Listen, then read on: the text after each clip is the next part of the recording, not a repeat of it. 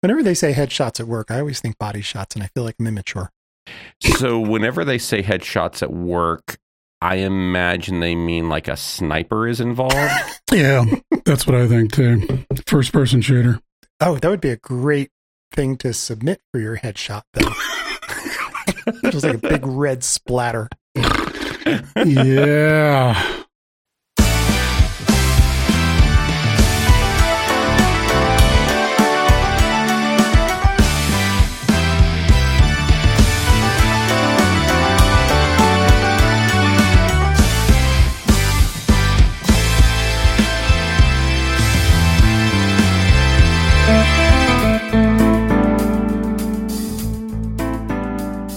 Hey, prog fans.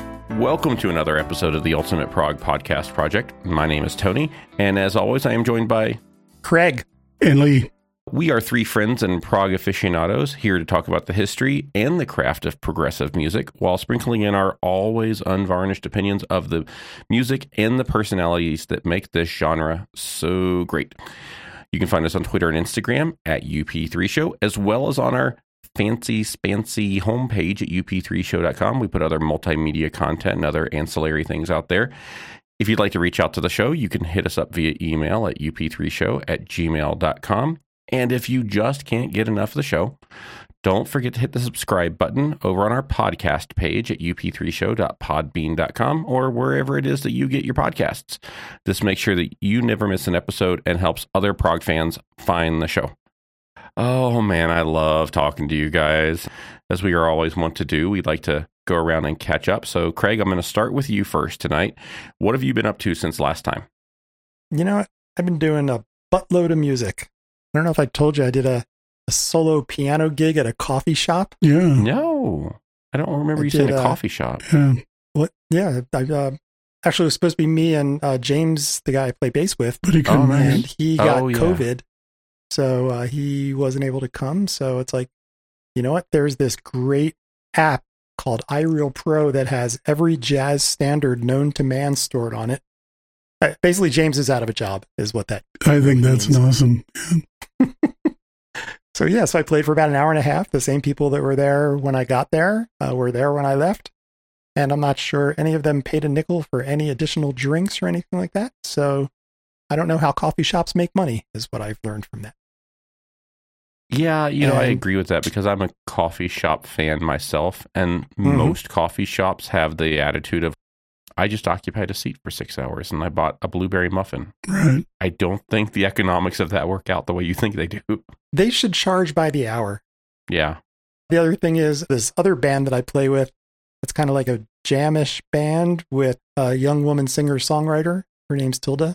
hmm We played the party last Saturday night. We're kind of an improv band. Oh, nice. What we did is Tilda collected slips of paper from people with random phrases, and me and the other three musicians would just start vamping on some chord progression, and she would make up lyrics and then make up a song on the spot. Wow. That's really awesome. That's impressive. It was a cool concept that she came up with. We executed it, and it did not suck. It was a lot of fun. That's cool. That's really cool. Here you go. How about you, Lee? What have you been up to since last time? Working away at the brickyard, breaking rocks, you know, the usual. hmm Working for Mr. Slate. But I've been spending a lot of time in the studio the last couple of days and decided to take Friday off. So I'm going to lock myself in the studio over the weekend and make some progress on a new tune I'm working on. Nice. That's awesome.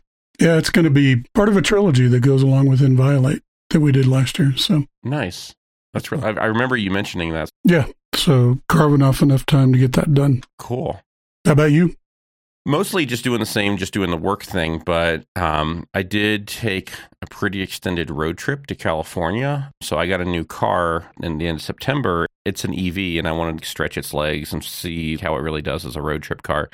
And I needed to go to the Bay Area for work anyway. So I just went down to LA, saw some friends, then drove up to the Bay Area. Listened to a lot of music and visited two of my favorite CD shops. I visited CD Trader in Tarzana, California. Shout out to CD Trader. And then while I was in the Bay Area, I went to our favorite Rasputin and Campbell. Uh, shout out to Rasputin and picked up a bunch of stuff. In fact, what I'm listening to right now, which we'll get to in a minute, came from the Rasputin haul. That's mostly what I've been up to. So as we circle back around, Craig, what have you been listening to since last time? I have been listening to, it's going to be a surprise, a lot of Thelonious Monk. Whoa. I've crossed the Rubicon. I've been listening to the last couple episodes, and I feel like I say jazz as much as Tony says Ayreon. Yeah. And see, you did So I'm trying you, not you to. mentioned Ayreon Yeah. before I did yet again. That's that's twice Does that done count? That's two months in a row. Yeah. Uh, well, sorry about that. I'm feeling self conscious. But anyway, I finally got to where I like Thelonious Monk because his playing is a little bit discordant, more so than just normal jazz. hmm He's the guy that says, you know, if you hit a wrong note, hit it three times in a row and just say it's part of the song kind of thing. It's a doublet. Yeah, yeah, exactly. So he hits a lot of wrong notes, and some people say it's sloppy, but once I got over the hump, it bec- it's like an acquired taste. Mm. Well, Allan Holdsworth, man. That guy was accidentals all over the place. Same thing. Yeah. So it's been a really fun experience. If I'm working on something for work and I'm not on a call, you know, I just stream a Thelonious Monk album. It's kind of like the fact that it's a little bit discordant makes it easier to do work too, because like my brain doesn't latch onto it. Nice. And what about you, Lee? What have you been listening to? I am listening to Screamnasium, the new album by ORK. Nice. Yeah, this is an interesting band with Elief on vocals, Pat Mastelotto from King Crimson on drums, Colin Edwins from Porcupine Tree on bass. Mm. Screamnasium is the fourth album, and I am actually kind of surprised to find it reminds me a bit of Alter Bridge. Hmm. So, listeners, if you're fans of Mark Tremonti or Myles Kennedy, there are songs in this album that really have an Alter Bridge vibe, and I'm really enjoying it. So, I'm recommending it so far. Nice. And for my part, I've talked about this a little bit in the past. I usually go into Rasputin with something I'm looking for, but I always try and find one thing to take a chance on. The thing I took a chance on this time is a band called Echoes of Eternity, specifically their album The Forgotten Goddess from 2007. This is a prog metal band, female fronted out of LA. And I am really, really loving this band it's sounding a lot like a more aggressive hybrid of Dream Theater and Seventh Wonder. Whoa. And really liking that. I'm going to have to try that. Want to get more into it a little bit more. I want to go find some of their other albums. The other thing, so here's my Ayreon bingo. As we record this right now, tomorrow morning, Ayreon tickets go on sale for their next live shows that will happen next year in 23, which I am planning to go to. All you have to do is mention Ayreon, and I'm going to be like, yeah, I'm going to go listen to all the stuff again. But this time, I'm not listening to Ayreon directly. I'm listening to The Gentle Storm, which is this double album Mm-hmm. a hard rock version and a traditional instruments version of the album. It kind of has a jazz vibe to it. Like if you are coming more from the jazz side of it, you can start with the gentle version of the album and then go to the storm version of the album. But if you're coming from the metal side, you can start with the storm version of the album and then expand. It's just a really, really cool album. So, yeah, that's what I've been listening to. Cool. With that said, uh, Lee, you usually hit us up with news and new releases. What do you got this month? Yeah, so you covered the Ayreon Live. Katatonia is on tour now in North America with the Ocean Collective backing them up. And I am super stoked for that. I'm going to see them November 22nd. This is going to be one of the bands off of my bucket list. I've always wanted to see Katatonia live. Mm-hmm. And then just yesterday, Katatonia announces a brand new album coming out January 20th called Sky Devoid of Stars. Ooh. And they are previewing this with a new single, Atrium, which I am thoroughly enjoying. I haven't listened to that yet. What are Jonas's uh, vocals like? Yeah, Jonas Renkse, vocalist, he sounds just as strong as ever. To me, this is a continuation of City Burials, and uh, the quality is just up and to the right. So it's great. Cool. Riverside, and uh, shout out to Abdul Al, one of our listeners. We will cover your request shortly, so stay tuned. But yeah, Riverside has announced a new album coming out January 20th called Identity, and they have premiered it with a track called I'm Done With You. And this is also very strong stuff. I really like this track. I read in an interview that they went back to rehearsal space to write before going in the studio. And I think you can tell it in this single. It sounds much more like a collaborative written song, not COVID isolation kind of written songs. Mm-hmm. Banzio has announced a new album called True Waves, And if you've never heard of this band, this is very similar to Earthside. Mm. It's a group of musicians that don't have a permanent vocalist. So they enlist the help of outside vocalists. And the list of guest vocalists on this next album are definitely some of the stars from prog Eric Gillette from the Neal Morse Band, John Mitchell from Frost, Haley Griffiths, Gabriel Agudo. hmm This new album will come out in spring of 2023 and supposed to be a very heavy concept album. Vola has announced their first ever North America tour Yeah. with the band Earthside opening for them, which I'm super excited about. The bad news is all the dates announced so far are East Coast. They come as far as Ohio, but that's as far west as they go. So, Yeah, you know, as the listeners will hear in this episode, we talk about this. It's easier to do the East Coast than it is yeah, to do out west. absolutely. But Earthside, man, I just can't say enough good things about this band, even though they only have one album. I may try to find a way to do a bootleg about Earthside because you guys all need to hear about Earthside. Great band. Mhm. Tarja Turunen, former vocalist for Nightwish, has announced she's going to release a best of called Living the Dream out December 2nd, including some previously unreleased work, one called Eye of the Storm.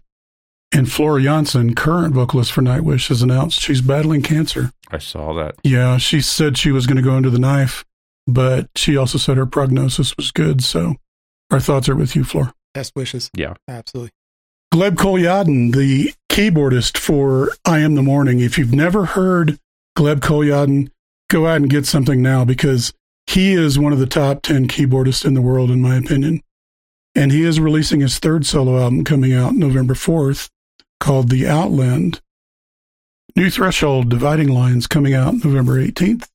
And Richard West, the keyboard player, has announced his new book, his autobiography, Maybe a Writer, My Life in Threshold. And Richard West is a busy guy. He just also announced a new band called Oblivion Protocol. They just got signed, and they are working on a concept album called The Fall of the Shires. This is a follow up to Threshold's The Legends of the Shires from 2017. And listeners, stay tuned. We might have some more interesting Richard West information coming out later in the season. And then Rain, Pattern Seeking Animals, Kairos, and Haken all have new albums in post production with no release dates yet. Awesome. Thank you very much, Lee. Yep. And this has actually become one of my favorite parts of the show. Let's let Craig tell us about something unheard of. It's unheard of. It's unheard of that I came up with an idea that's stuck around this long. I enjoy doing this because so far I've done somebody from Siberia, a bunch of guys from Great Britain, a woman from New Jersey. This month we're going to travel to Venezuela. Whoa. We're going to feature a singer, songwriter, keyboard player, a fellow named, and I know I'm going to butcher his name. Phonetically, it's Leo Carnicella. Could be Leo Carnicella. You know, this is stupid. I should just find out from him how to pronounce his name. Hello, thank you very much for the interest. My name is Leo Carnicella. Awesome. Shout out to Leo. How's it going? You reached out to us on Instagram, and I hate to say it, but it was almost a year ago. Uh, I did tell you that we were going to uh, feature you, and we finally did. And he was born in Caracas, Venezuela, or originally self taught. Before we start, uh, Lee, I want to show a picture from his electronic press kit here. Can you see that? Yeah. Yeah. And on the eighth day, God created mellotrons. and I want that shirt. I'll get it and I'll draw a big red Circle and a uh, line. bar through it. So we're on a Zoom call. That's right. Uh, Leo's wearing a shirt that says, "And on the eighth day, God created mellotrons." Uh, Lee doesn't like mellotrons, so we give him we give him shit about that No, because he's a keyboard I do player. not. Um, Yes. I think for Christmas, I'm going to get you a shirt with just the Mellotron logo. I think for Christmas, I'm just going to get you a mellotron. go, go for it. I'm sure I can get a lot of cash for that. I'll just get you the VST. How about that? that? Uh, yeah, Leo plays a lot of Mellotron. This uh, first clip does not feature Mellotron. This first clip features some sort of Spanish sounding stuff that I thought would be kind of cool.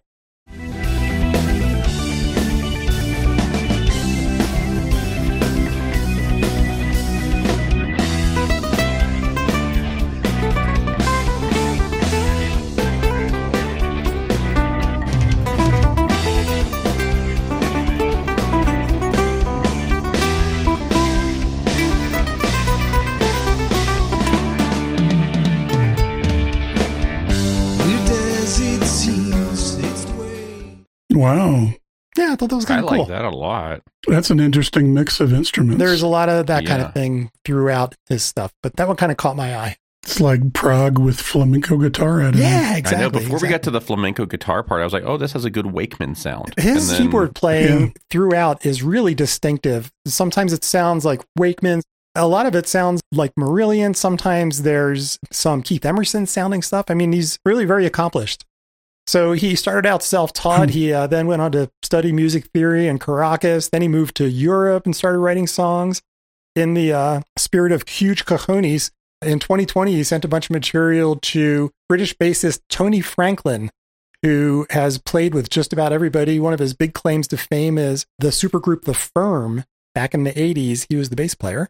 And he uh, started working with him, helped him out, and uh, he ended up playing on an EP called uh, New Dawn. So he's kind of got an informal band. Tony's on bass. He's got a drummer from the Philippines named John Vincent Velaz- Velazco. Velasco. Sorry, John Vincent. Jan Vincent, butchering everybody's name. Uh, guitarist from Venezuela, Marco Ciargo, and mixed by a fella named Mark Winfield. So let's listen to the title track of that EP, Until a New Dawn.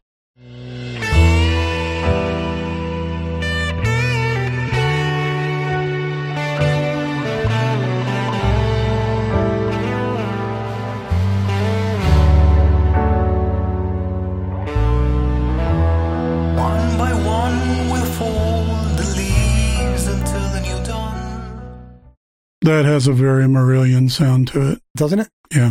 New Marillion. Yes. He then went ahead and did a full album of songs, which was just recently released online. Features Tony Franklin again, the same drummer, and this time he worked with a Uruguayan guitarist named Baledo. But there is also a certain guitarist that I'm not going to tell you, but we'll listen to a clip and we'll see if you can guess. It's not really a concept album, but one of the songs is like a 13 minute suite, and the lyrics are based on the effects of DMT, which is a kind of a hallucinogenic psychotropic drug. Whoa. We're going to listen to the suite called The Place Where Lost Minds Go. And uh, let's see if you can guess the guitar player.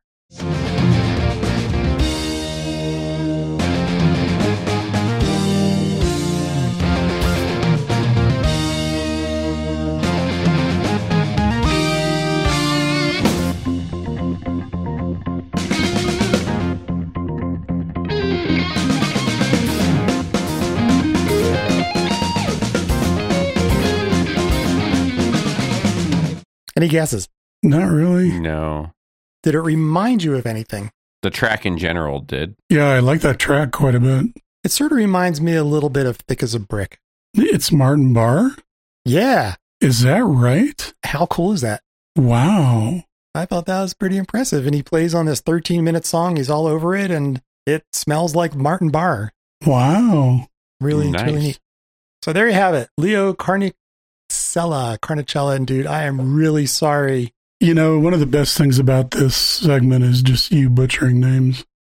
I know it's kind of become a thing, right? you know they do like Instagram reels. 30 seconds of me butchering. Yeah, like these thirty seconds of you just like stumbling over people's names. Sorry. I'm, I'm going to start only doing people from Utah whose last name is Smith. There you go. right. We're going You to can- feature, you know, Leo Smith. My name is Leo Carnicella. Leo, dude, I'm sorry that it took so long for us to butcher your name, but hopefully we did justice to your music. Good stuff. He doesn't tour, but he's got plenty of online presence. He's on Instagram, Bandcamp, YouTube. Check him out. We'll put all the links in the show notes. Yeah. Yep. Back to you, Tony. Well, thank you once again, Craig.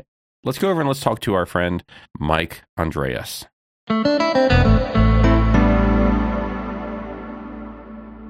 So, you guys may remember during July of this year, I went up to New York for a motorsport week of all things. And then, as I was biking around town in New York City, I got this notification on my phone that there was going to be a Jordan Rudess show in town. And I messaged Lee and Craig, and of course, they said, You got to go, dude. Yeah. Must go.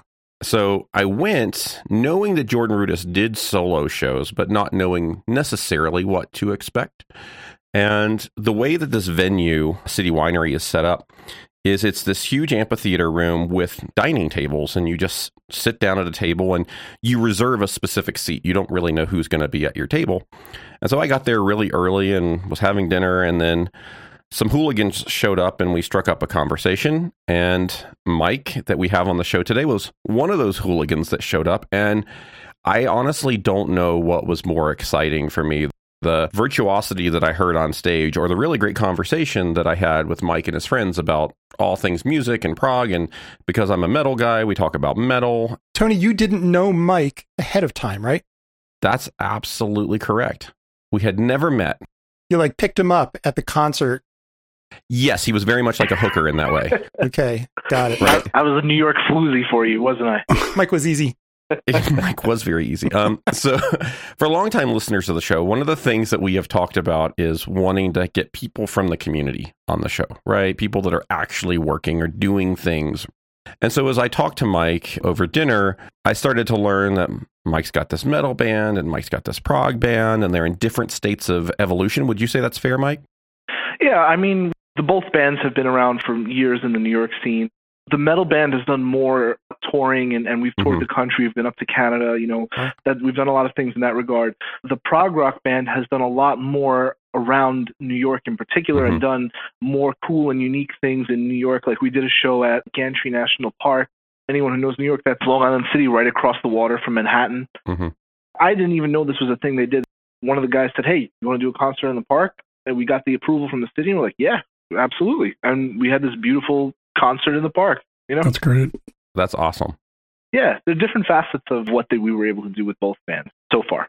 You just touched on one of the things I really wanted to bring to the conversation today, Mike, which is this aspect of touring.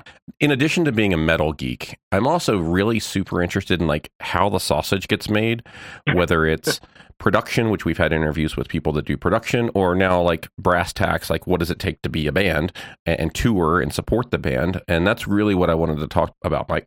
Sure.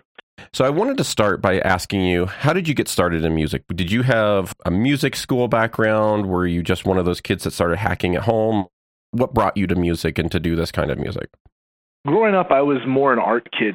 My mom always played music. She was like a folk guitar player. She was, you know, into Emerson, Lake and Palmer and all these things. She was always playing her guitar around the house, and from a young age, I was interested in what she was doing. And when I got into my early teens, I actually I wanted a drum set, but I got a guitar. By that point, I had been listening to some metal. That's kind of my upbringing was more of a metal upbringing than as opposed to like a straight prog upbringing. But there is a lot of prog influence in the stuff that I listen to as well. And the funny thing is, actually, at that time in New York, we're talking early 2000s. Nobody wanted to play metal at all. Everybody wanted to play punk. hmm So Really, in the 2000s. Huh? yeah, I was like, maybe I'll try to join a punk band and see if I can convince them to play a metal song or two. That never happened. I ended up putting together my own band that eventually became the metal band that I play with now, which is Martyred. So let's take a listen to a sample from Martyred. This is from the track The Keeper Full. And what I really like about this is this has a very progressive vibe to me in this intro. And I just love it.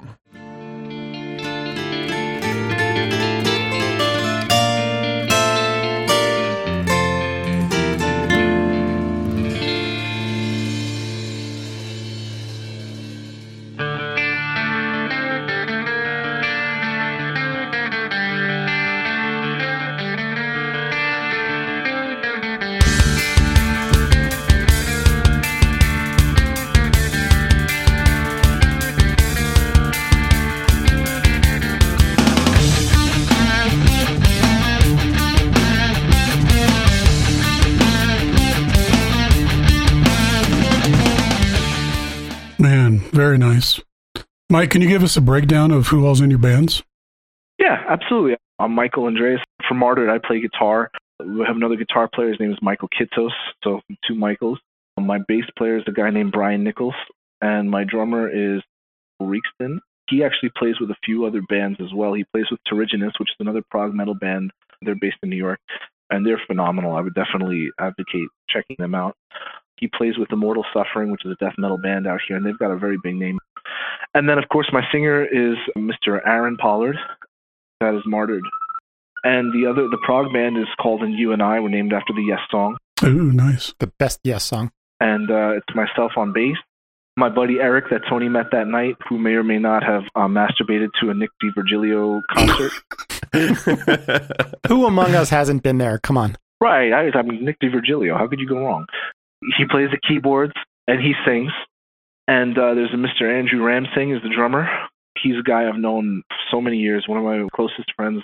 We have a lot of history there. He used to work for Eddie Trunk actually, and we used to get tickets to a lot of the local New York shows through Eddie Trunk. oh, Nice. cool. With him, I saw a lot of bands. We saw Y&T, uh, Overkill a bunch of times.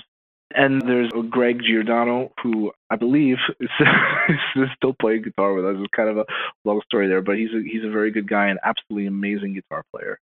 One of the best musicians I've ever had the pleasure of playing with. And that's the guys that are through uh, the two bands that I'm, I'm playing with right So let's listen to a sample from In You and I. And this is from the track Trapped in the Atmosphere. I love this track. It's really dynamic. And I think that this particular sample really captures the vibe of the band that really sticks with me. Trapped in the atmosphere.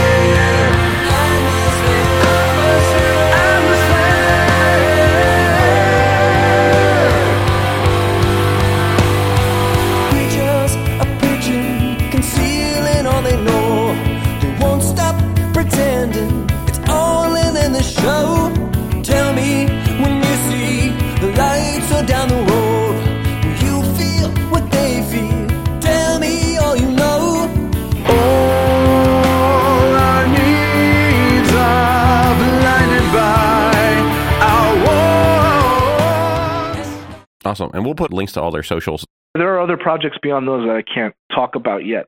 Those are the ones that are primary right now. Cool. Very cool. Very cool. And the the siren in the background really makes it very I think that's great, authentic. actually. like- Gives you a lot of credit. Yeah, A New lot York. of credit. That's New York City, man. No, no shit. Yeah, very very stereotypical. Are you in one of the boroughs? Are you in Manhattan? Where are you at? I'm in Queens right now. I'm in Jamaica. Ah, oh, okay. Cool. Okay. cool. So, Mike, I know that in some of your different bands you have different roles. Can you talk a little bit about how that happened and specifically like how you came to be a bass player as someone who's predominantly a guitar player? Well, it was Eric. He played keyboard, and his older brother was a drummer. I mean, he actually played for some bigger bands too. His brother's an incredible drummer.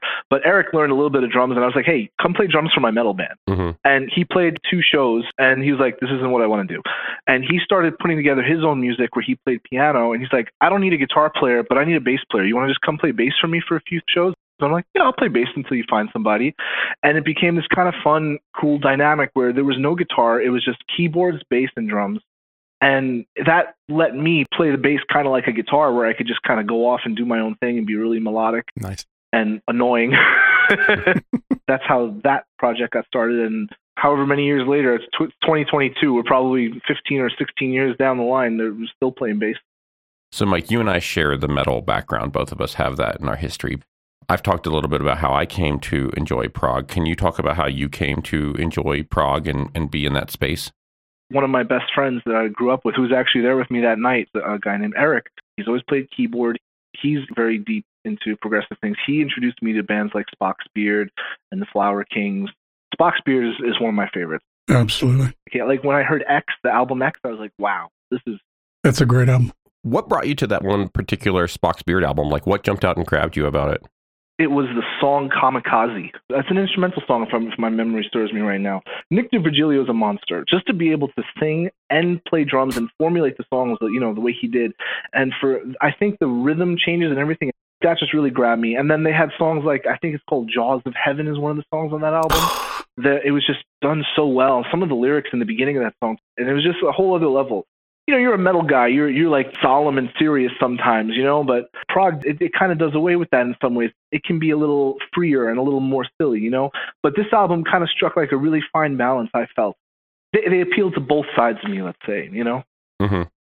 Yeah, it's funny that you mentioned that. I remember years ago, maybe almost 20 years ago now, when Rob Halford was coming back to Judas Priest after being gone for a while. He was being interviewed by Terry Gross on Fresh Air. And she was asking, why is metal so dour and so down? And he said, I actually don't think that it is. I think that metal is always very triumphant. It's about this epic crusade to overcome evil and be victorious. And I, I definitely see that in metal. I think it's kind of funny that if you look at some of the history of the songs that Halford wrote, that this guy is asking the guy who wrote Jawbreaker why metal has to be so dour. Like some of these things are so funny, you know. Yeah, There's another band called uh, Overkill. I'm sure you guys have at least heard of them. I have. They're not so dour. I would say they're more happy and energetic, even though they're aggressive. My singer once described them as almost like the cheerleaders of metal because they like hype you up so much. And it's not about being grim and dour. hmm It's about being just excited and energetic and just wanting to bounce off the walls, you know? Yeah, almost like the band Him that I've heard described as love metal. I don't know if you've ever heard that. Like they've got their logo is what they call the heartagram, where it's like a pentagram, but the top edges of it are rounded like a heart. Yes. Yeah. So, at what point, Mike, did you say this is what I'm? I really want to do. I want to pursue music. I don't know if there was ever like a specific turning point for that, but it really became almost an obsession very, very quickly once I had a band. And, you know, people talk about drugs and chasing the dragon, needing a bigger hit. That's almost what it became like, where it was like, okay, you played at this little club and you played, played for 10 people. All right, great. Well, could you play at the school and play in the auditorium for like 100 people or 300 people?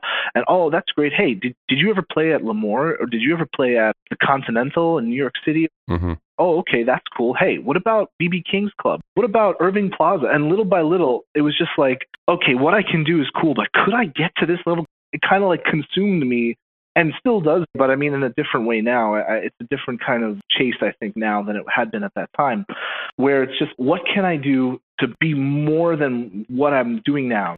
And it was just step by step by step. It was never like a snap in my head. I was like, okay, I've got to be Metallica. No, it didn't happen quite like that but it was more like one day at a time. I was just like, I need more than what I'm doing now. Right. Did you ever consider not doing something in music, or was it always the thing that you were gravitating towards?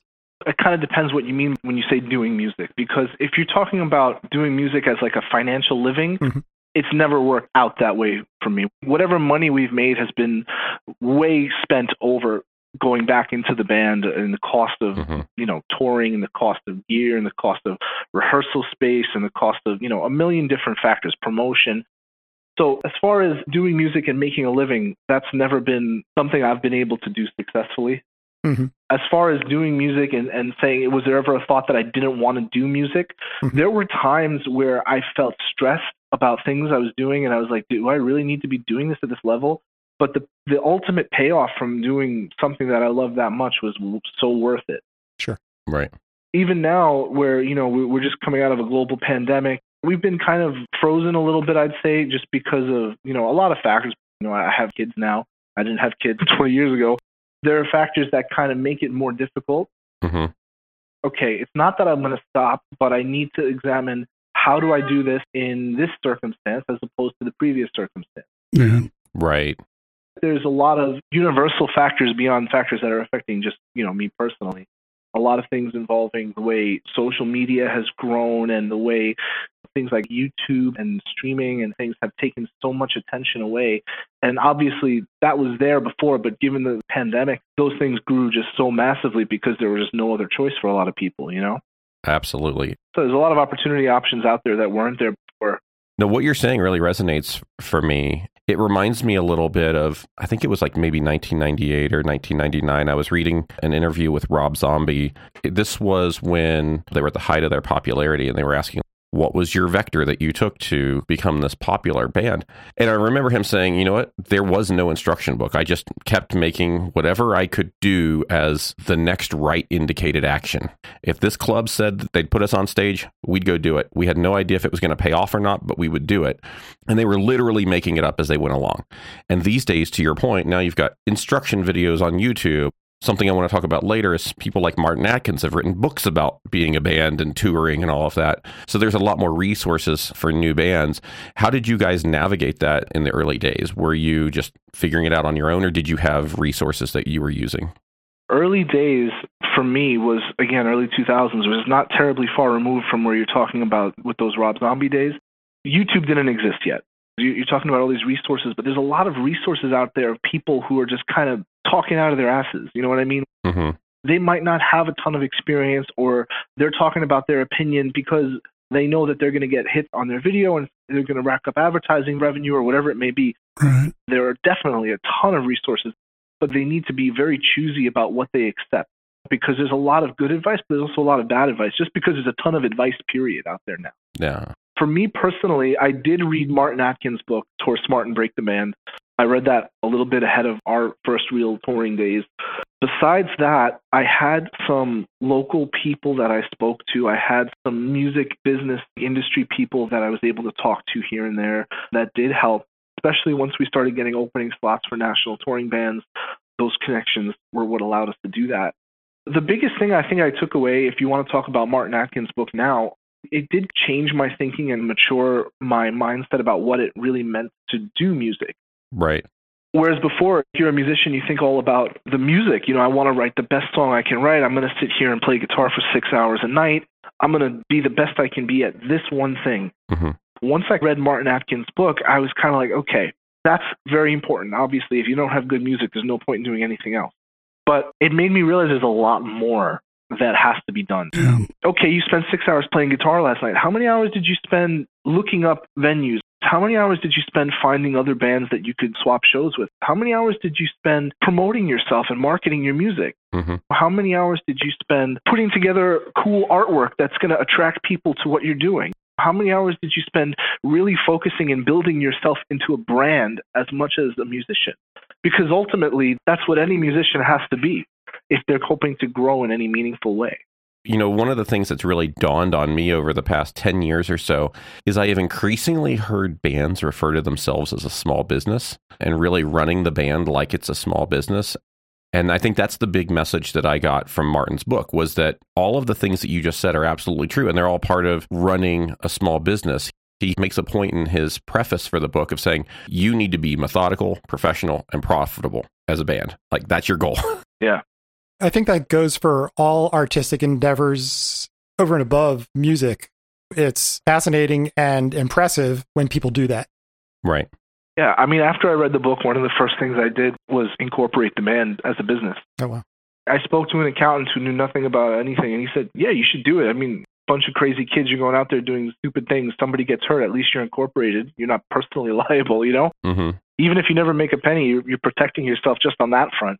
So, in terms of time frame, Mike, how quickly after you guys started being a band did you read the book and have this mind shift? Considering that I started the band so early in my high school career, basically, you know, I started playing guitar and I started the band within a few years after that. There was a lot of time at the beginning, which was just kind of discovering what it meant to be a musician and to be a band. Before it became something serious, there were years before it was something that was like, hey, this is actually a thing. This isn't just a bunch of kids playing around, you know? Hmm, right. What I would say is maybe more meaningful is how many years was it after I read the book before we started doing anything bigger? hmm And I would say that that was about a year or two after, because I would say I probably read that book around 2010, I'd like to say. Okay. We did some touring after that, like 2011, 2012 on our own, which again was a lot of the same things we spoke about. I had local guys that I spoke to. I had people that wanted to be tour managers that would help us book shows and get us shows out of state. But around I want to say 2012, I went to NAMM in Los Angeles, and then 2013 was our first spot opening for a national act on tour, which we, we'd done a lot of local opening for nationals, like in, in and around New York, but it would be one show here and one show there.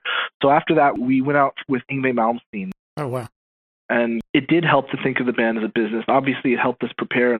You're not just going to send an email or call a guy and, and just be like, hey, put us on our bill. You know, they got to know who you are. Nobody knows who you are. You have to create a press kit. You have to have a compelling message. And you have to have the right person giving that message to them also because they're going to be approached by a lot of people also. One of the other things I did after reading his book was look at our merch booth, which I had never given any thought to. I was like, okay, we got a bunch of shirts, we got a bunch of CDs. We show up at a club. Oh, yeah, you got a table? Yeah, perfect. Just drop that crap over there. It was almost secondary, but then it's like, wait a minute. This is what's going to pay for everything you're trying to do. This is what you're hoping to build something out of, you know? Right. it's a profit center. And yeah, and it got to where I spent time actively designing what did I want my merch booth to be? How did I want it to behave? How can I bring people's attention to it? So what we ultimately did was we had a small laptop and a computer monitor and we would play back live videos of the band. You know, most of the time you're in a dark club. So you have some video, you have some flashing light attracting attention. We set up the table to look nice. We brought our own table. We made sure that every night it was the same. We had wire racks where we'd have our shirts up on them We have posters and CDs and stuff. And then on top of that, you know, we made sure that we were there at the booth constantly. Hmm so that we could talk to people and try to bring attention over there and you know hey what are you doing? Did you enjoy the show? Did you have a good time? Hey you want a poster? The posters are free. You want hey you want to take a picture? Yeah, and people love it. People would get into it. And before you know it that guy who was just kind of standing around there he's buying a cd and he's like yeah you know what? That was really cool. I like this song a lot. And you know it made a big difference. Right. hmm which was something that was just like an afterthought became a major part of you know what we did and also the promotion aspect of it too to have free giveaways have flyers have stickers have things that we can give people to remember that we exist Yeah, even during the pandemic, I remember reading interviews with major prog bands and major metal bands that are mostly European talking about why they don't come to the States. And they're like, we don't make any money touring, we make money on the merch sales. And so it's, it's really impressive that you guys were doing that so early. Yeah. I have this snippet out of Martin Atkins' book that I threw in our notes, and I think it speaks directly to what you're saying, talking about the importance of why you have to tour and how it kind of feeds this cycle. He says, Every single element affecting your career and your ability to continue is helped by touring because the record store is more likely to stock your music and put up a poster. The local paper is more likely to review your CD or mention your show. Anyone anywhere is more likely to check you out online. He mentions MySpace, but these days it could be Facebook or Bandcamp or wherever. Any promoter in another city is more likely to give you a gig if you already have gigs in other parts of the country. I mean, it's just this perpetual cycle. And how successful were you guys, Mike, in like getting that engine going? once it was rolling, it was easy to keep it rolling. The biggest thing is just the, the connectivity of once you start talking to people, you build up this network of people that you can call and reach out to, and especially other bands. hmm I look back at some of the stupidly petty things in my like early in when I was in high school, like, you know, this guy listens to the wrong kind of metal, we're not gonna support his band. Everybody's playing music. You're playing an electric guitar with and you're making noise and he's making noise and he's happy and you're happy. Like why couldn't you guys talk and be friends about it? You know, it's like mm-hmm. it, a lot of things that were just very just kind of silly. I, I'd like to think I grew out of a little bit, and you know, as we moved on, that connectivity gave us a lot of opportunities to talk to other people and, and book other shows.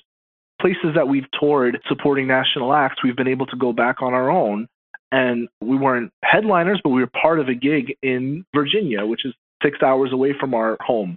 We would have no connection there if we hadn't been there and met people.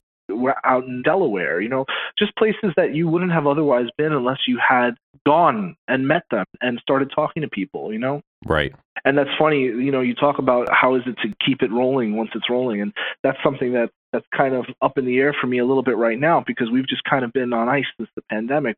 We've been working on an album that's been in the studio, it's in the mixing stage now, it's been there for a while, but we haven't played since since the pandemic. We haven't been out live with Martyred Right. and um, I don't really know how it's going to react. Before the pandemic, I had a pretty good idea of what to expect. I kind of knew what our draw was. I kind of knew who was going to come out, and I'd have a pretty good idea of what every show would bring. You know, Mhm. now I don't know really what to expect. I think the first couple of gigs out of the gate are going to maybe be a little a little rougher, and we're going to have to just learn as we did in the past. You know, what works and what doesn't, and build from there. Yeah, and I don't think you're unique there. I think that even major bands were trying to figure that out during the pandemic. One of my favorite bands is Leprous. I like to applaud them because I think they did a really good job having live stream concerts during the pandemic. I think everyone was just figuring it out in different ways. Mike, uh, do you have any shows on the books yet? Have you started thinking about getting out there or not quite yet? I don't have any shows on the books right now. Uh, actually, my singer broke his arm very badly recently in a biking accident. Jeez.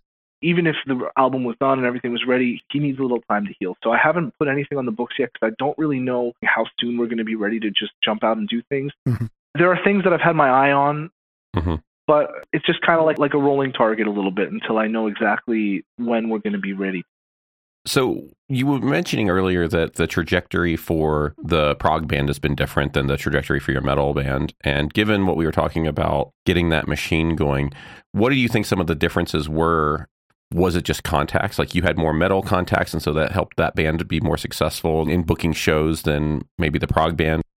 I wouldn't say necessarily that Martyred was more successful than And You and I.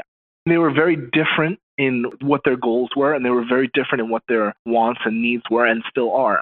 And also, Martyred, it's always been my baby. It's been my project. It's been something that I personally have pushed to grow. Mhm. And you and I, it wasn't, it wasn't mine like that. It became ours. but it didn't start out that way. So it never kind of had that same urgency to me that I was pushing it Mm. To like, no, we got to get on the road. We need this, we need that, you know. And I, I couldn't be in control of it the same way that I'm in control of what I do with the other band. So it was different. It's not that I would say in you and I was less successful. In a lot of ways, I felt like in you and I was more appreciated. The kind of shows we would play, mostly around Manhattan, but we'd be playing to a lot of people, and the music was a lot more accessible, I would say, to where you could play a show at a park in Manhattan hmm and you're going to get a lot of attention. Whereas if you're playing a, with a metal band in the park in Manhattan, you're kind of almost obnoxious. Right. There's a very particular crowd for what a metal band does.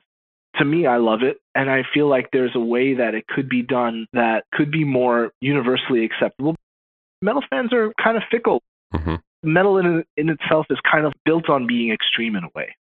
And if you're not going that direction, if you're too central, you kind of lose the core audience in a way.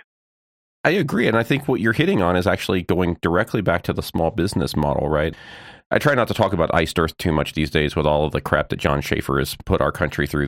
But I remember reading in an interview with him one time where people were complaining that Iced Earth, every album started to sound the same. And he made that same small business argument where he's like, I know what our product is. Our listeners know what the product is. I'm going to keep producing that product. Yeah. And I think you're absolutely right about metal fans. They kind of get themselves in these niches and they don't want variants. Look, you can't do the same exact thing over and over again, but one of my absolute favorite bands was Nevermore. Jeff Loomis and Warrell Dane. It was a very modern thing in a lot of ways, and they had this album called This Godless Endeavor that was absolutely killer. Was, to my ears, it was like almost perfect what I wanted from them, what I expected from them. And they followed it up with another album called The Obsidian Conspiracy, and it was a lot less like This Godless Endeavor. hmm And I saw an interview with one of the guys later, and they were talking about how the producer took these songs that were longer and more intricate and, and kind of trimmed them down to fit that mold. And I get it. I totally get why they would do that. I mean, you need to have songs that are quote unquote radio friendly, hmm songs that are going to attract people. But to me, I was like, man, if they could have taken this and made it another This Godless Endeavor, it would have been perfect for me, Right. for my taste, you know? But I also understand not wanting to repeat yourself Right. uh, you talked about Iced Earth. If I remember correctly, I think Jon Schaffer had a side project at some point, hmm I think called Angels and Demons. Does that sound right? Ah, you're talking about Demons and Wizards with Hansi Kürsch. And if you want to kind of throw it back again to the business example, you look at the example of Coca Cola and New Coke. And, and what did they do? They took the classic Coke and they replaced it with something new, which may have not even been a bad product, but because you replaced something that everybody loved, it was a train wreck. Right. if they kept classic Coke and brought new Coke as something else, they could have been okay. But that's exactly the same thing. If Jon Schaffer wanted to branch out to do something different, he shouldn't jeopardize what Iced Earth is. He should start a new project and try it off that way.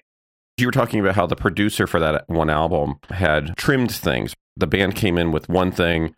The producer said, No, we're going to do this other thing. I'm going to mold it into an album this way, which we've talked about the influence of producers in other episodes. And I think it can be very powerful. When you're writing, do you have a mind to how it's going to translate live when you go on tour? Oh, yeah, absolutely.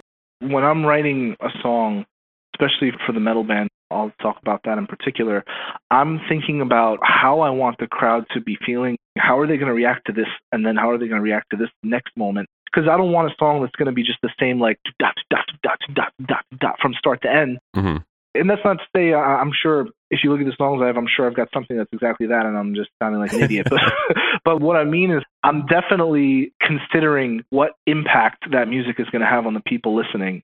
And it's funny, like I, I recall a conversation I had with a friend of mine years ago where he said he hated listening to live albums. He only wanted to listen to studio albums. And I was like, okay, but probably whoever wrote that music didn't expect that that one single recording was going to be it. They probably played that song a thousand times hmm even if they play it the same way, it's not going to be exactly the same as what it was in the studio. The studio is a snapshot of what this live organic thing actually is, Right. you know?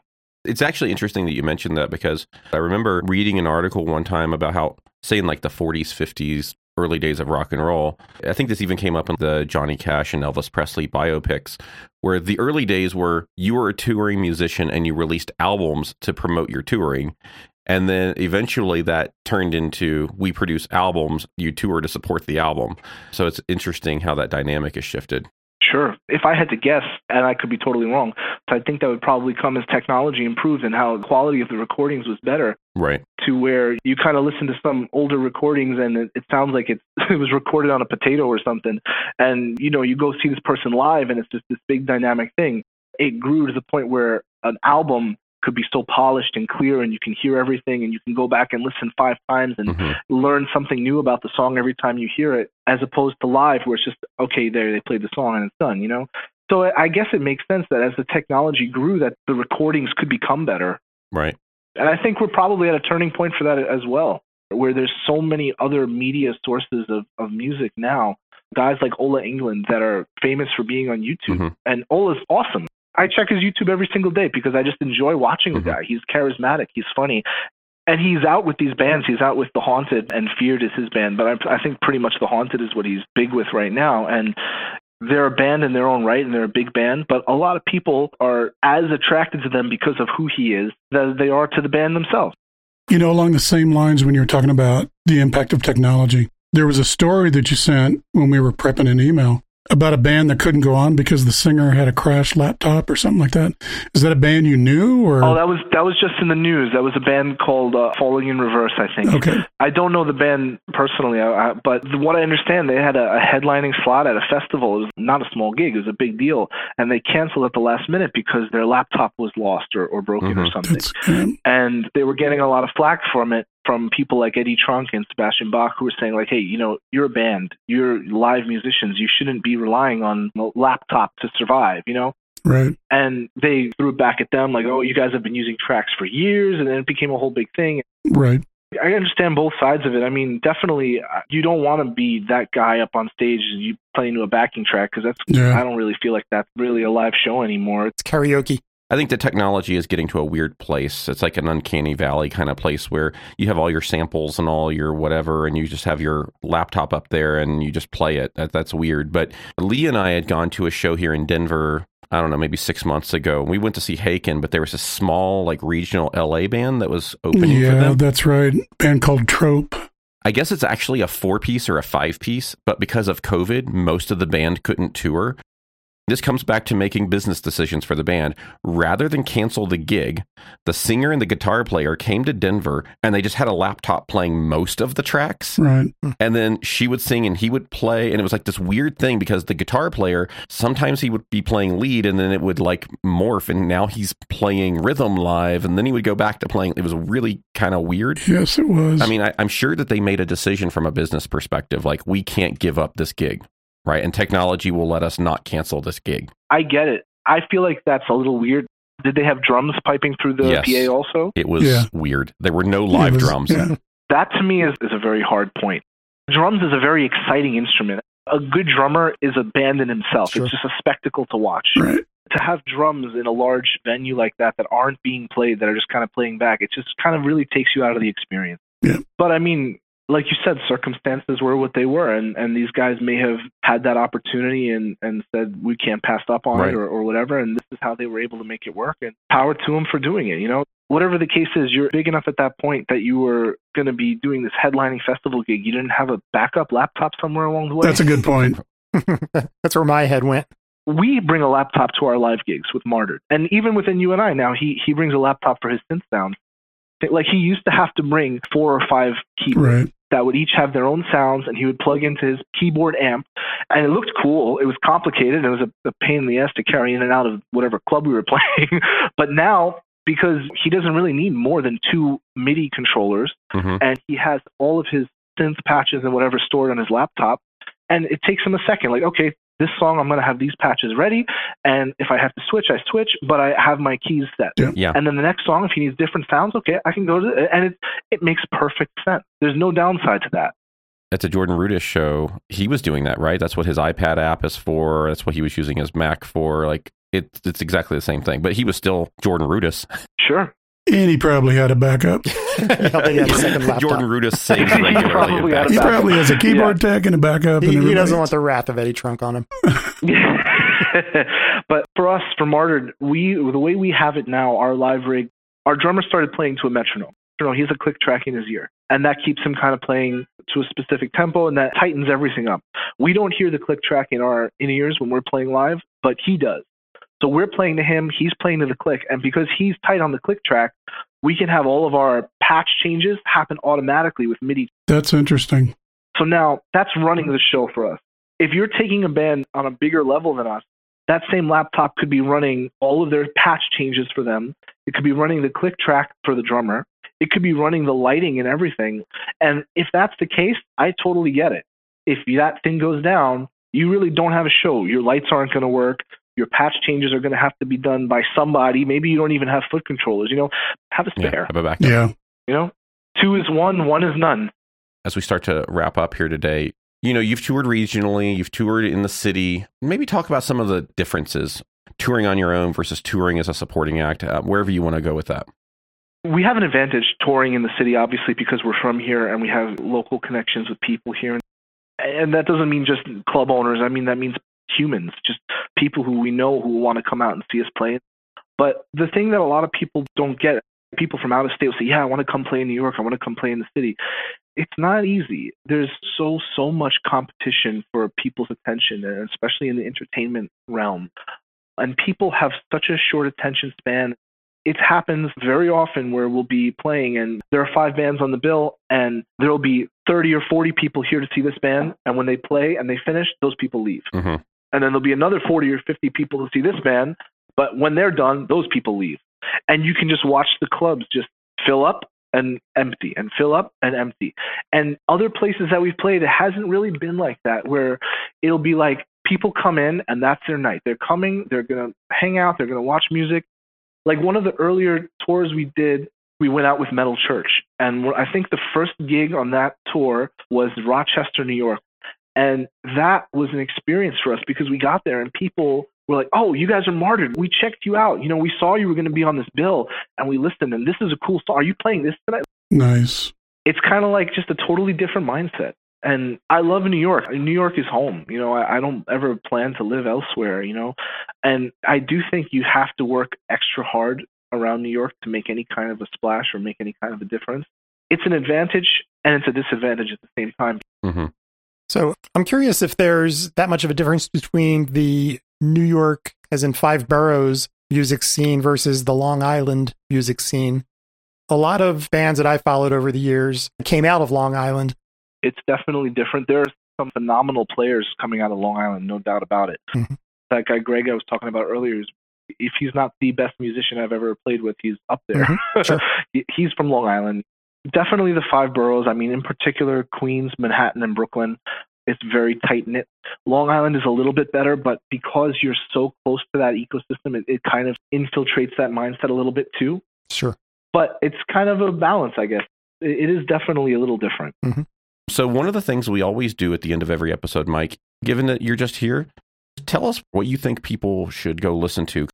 Well, considering that we're talking to a mostly prog, somewhat metal kind of an audience, one of the bands that I had mentioned to you the night we met, Tony, was this band called Angra out of Brazil. hmm Their guitar player is Kiko Loureiro. He's now he's with Megadeth. He's a monster. The, the the band as a whole is incredible. I know they've played Prog Power a few times, but there's a, an album called Temple of Shadows, which I think is a masterpiece. Absolutely. I would also say Nevermore is one of my favorite bands. They're not what I would traditionally call a progressive band, but they do have a lot of progressive tendencies. And I would recommend this Godless Endeavor. Awesome. Very cool. Mike, uh, a big thank you to you for taking some time out of your day and speaking with us. As we were planning out the season, I was like, I want to do something on touring. I know this guy. I don't know if he'll do it, and I and I took a risk, and I'm glad you you joined us here because we're a grassroots podcast, and we try to highlight other grassroots bands.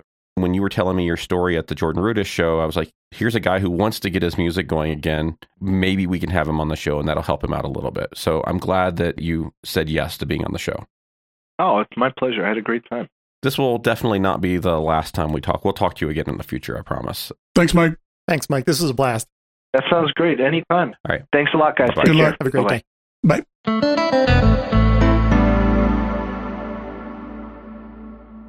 I hope you guys enjoyed talking to Mike as much as I did. As soon as I met him in New York, I was just like, we've got to have this guy on the show and get him in the dynamic of the three of us. It's great to hear him just being in the trenches and what that's like. It must have been a lot of fun to go to a concert with him and just hang out. Jordan Rudess, he'd always spend like a minute or two like setting up his next instrument, right? Every time he would do that, Mike and I would like get right back into the conversation about what we were talking about. Totally picture that. It was totally awesome. You know, in the spirit of how we normally end the show, I'm going to lead off with a recommendation. It's the book I mentioned multiple times. I'll put a link in the show notes, but definitely please read Martin Atkins' book, Tour Smart. Um, he's got another book called Band Smart, I think it is, basically about how to be a band. But the great thing about Martin's work is that he does it all from like running your band as a small business. And I think it really puts a lot of things in perspective. So I'll put that in the show notes. Yep, that is. As we exit, don't forget you can find us on Instagram and Twitter at UP3Show or contact us via email at up3show at gmail.com. We'd love to hear from you and, and talk to you about whatever you want to hear from us on the show. If you want to show us some support, it's super easy. Uh, you can support us non financially, as I mentioned every month, by just subscribing and, and giving a comment wherever you get the podcasts. That really helps out the show. If you would like to support us financially, um, you can do so over on Patreon at patreon.com slash up3show. Uh, we've got some subscriber levels there, and that helps us pay for things like hosting and the website and stuff like that. If you just throw us a few coins, uh, we'd really, really appreciate it. And we'll talk to you guys next month. Bye. Back. Bye.